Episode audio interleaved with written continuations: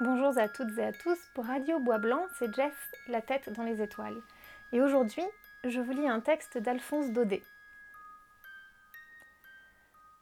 Si vous avez jamais passé la nuit à la belle étoile, vous savez qu'à l'heure où nous dormons, un monde mystérieux s'éveille dans la solitude et le silence.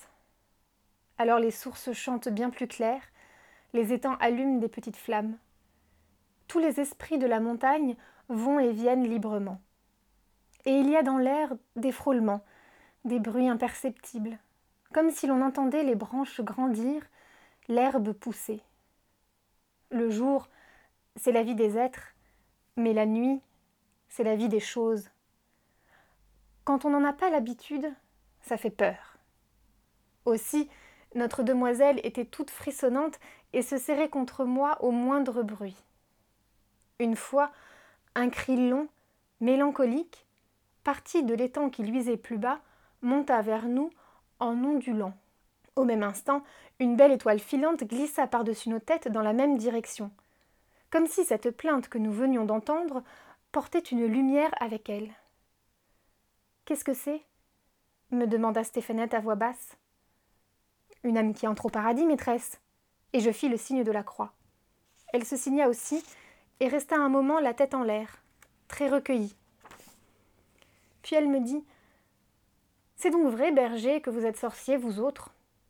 Nullement, notre demoiselle, mais ici, nous vivons plus près des étoiles, et nous savons ce qui s'y passe mieux que des gens de la plaine. Elle regardait toujours en haut, la tête appuyée dans la main, entourée de la peau de mouton comme un petit pâtre céleste. Qu'il y en a Que c'est beau Jamais je n'en avais tant vu. Est-ce que tu sais leur nom, berger? Mais oui, maîtresse.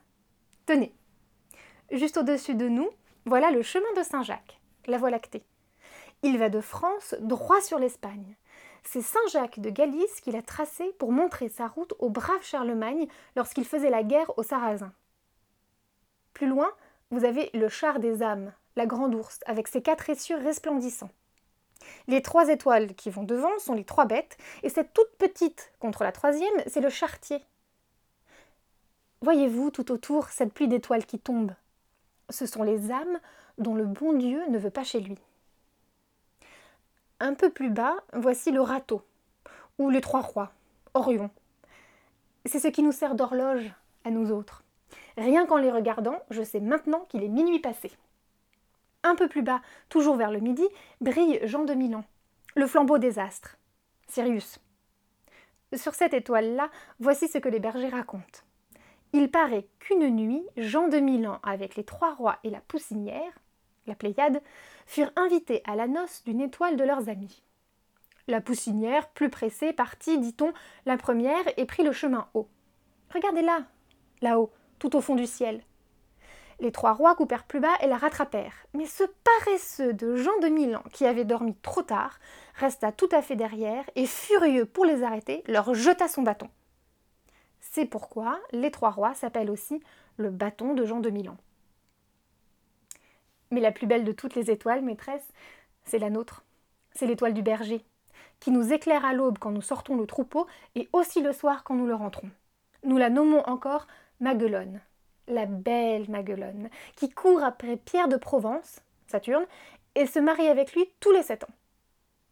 Comment? Berger, il y a donc des mariages d'étoiles? Maîtresse.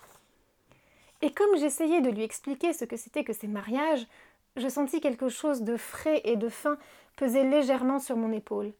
C'était sa tête alourdie de sommeil qui s'appuyait contre moi avec un joli froissement de rubans, de dentelles et de cheveux ondés. Elle resta ainsi sans bouger jusqu'au moment où les astres du ciel pâlirent, effacés par le jour qui montait. Moi je la regardais dormir, un peu troublée au fond de mon être, mais saintement protégée par cette claire nuit qui ne m'a jamais donné que de belles pensées. Autour de nous, les étoiles continuaient leur marche silencieuse, docile comme un grand troupeau, et par moments je me figurais qu'une de ces étoiles, la plus fine, la plus brillante, ayant perdu sa route, était venue se poser sur mon épaule pour dormir. Voilà, c'était une nouvelle tirée des lettres de mon moulin d'Alphonse Daudet et intitulée Les étoiles, récit d'un berger provençal. Je vous retrouve à la prochaine lecture et en attendant, n'oubliez pas, pendant le confinement, pour vous évader un peu, levez les yeux au ciel.